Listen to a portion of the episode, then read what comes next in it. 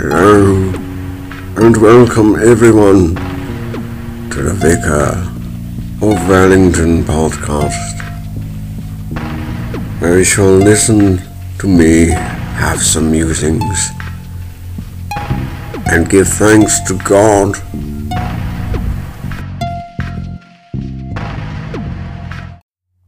Good evening, and do thank yourselves for joining me this evening. This is the first episode of my new podcast. Allow me to introduce myself. I already have. You may have heard me introduce myself on the introduction, introductory music. So, I am the vicar of Wellington, and each week I shall be sharing some news and tidbits, and also giving thanks to God because it's going out of fashion, and I'd like to bring it back to the public generally. So this evening I begin with some news. There was a woman earlier this week, and it transpires that she comes from Arkansas in America. She says, I've never had any kind of mental problems, never been on medication or anything like that. Lucky. There are plenty of people in the world out there that have had medication for things. But she says that she hasn't had any medication. So, what else was happening with this woman? She said, whilst I was in the ER giving a report, something wasn't right with me. I went upstairs to do my chart, and it's like my mind went out the window. Poor woman. There are many times in life where one can have what we call vacant episodes, which is the vacuum. The vacuum in our minds comes direct from our soul. When we find ourselves without God in our. Without God, the vacuum shall persist. Woman continues. I told my husband, I think I'm having a nervous breakdown. My mind is not right, she said. And he ended up putting me in a psychiatric hospital. And the psychiatrist said, We don't know what we're dealing with. We've never seen anything like this. As time went on, she was in and out of hospitals suicidal thoughts suddenly overtaking her mind and heart. And we know it is the devil that puts the thoughts of suicide into the mind. Because so jealous was he of God's creation that he seeks to destroy it at every opportunity. But nobody knew what was going on. And this happened in April throughout the summer. She said, I was so messed up, I wanted to kill myself, and I just could not think how. I was sitting at the window and I thought to myself, if I fall out of this window, I bet I'll die because it's so far down and it's a brick patio. So I fell out of the window.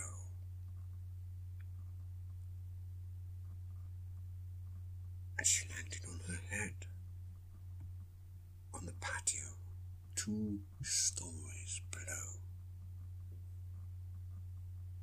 Any person in the right mind. If you're falling, you're going to brace yourself. That's a normal reflex, she said. But her legs and arms were not broken. She didn't brace herself. They didn't think she was going to survive.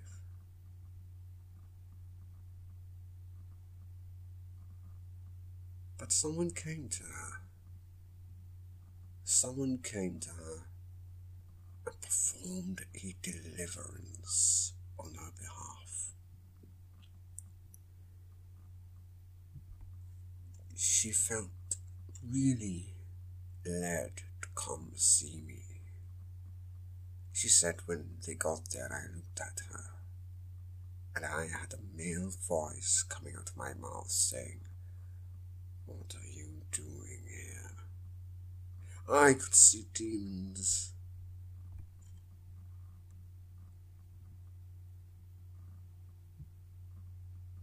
she said a simple command in that hospital room. Lord, in the name of Jesus, I command that these demons release her and come out of her, and that she comes to a right mind in Jesus' name. And in the end, she believed to be healed. My family saw a difference, they were thinking, Something's better. It's brought me so much closer to God, and to know that His love was for me. It wasn't Him that did that. Of course, it was the enemy. She said, God's love is amazing. Seek the Lord with all your heart.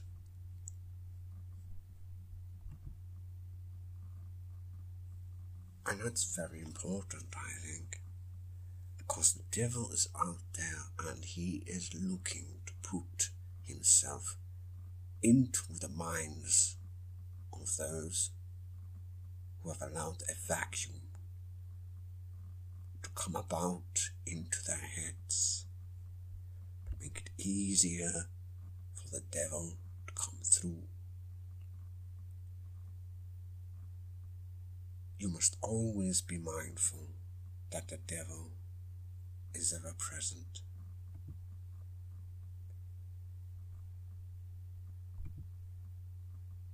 You make known to me the path of life. You fill me with joy in your presence, with eternal pleasures at your right hand. Psalm 16 11. And equally seriously return our attention now to current affairs in the UK.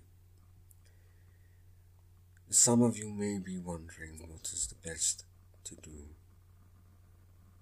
when you know that your neighbours are not strictly adhering to the rules of lockdown. We know that there is the rule of six but this can be difficult,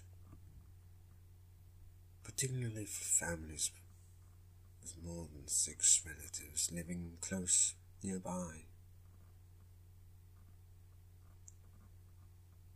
Now, you have to be mindful that your neighbors have every right to be here as much as you. Now, when it comes to whether you should follow those rules yourself, it would seem to be the most prudent thing to do is to do what the health secretary is asking of us and perhaps by Christmas we shall all be able to enjoy the festivities in the coming of Christ.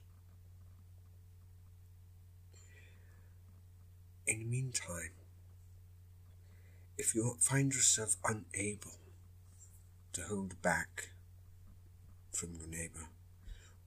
I would ask you have something of a compassion in your approach. Perhaps you could say, It seems to me that you're having perhaps more than six people in your house. And when you do that, I feel upset and frightened because I feel that it is putting people at risk. And you're best simply leaving it at that. Don't get into a panic. Don't get into an argument with these people. They may rethink their behavior, but if they don't, then you can trust in God that you have done your part. You will have planted that seed of hope. And perhaps they will take it indoors with them and share it among their family, where perhaps one or another may come to their senses. This is very important to keep in mind. Be mindful of your speech. Do not let your mouth lead you into sin. And do not protest to the temple messenger, My vow was a mistake. Why should God be angry at what you say and destroy the work of your hands? Ecclesiastes 5 6.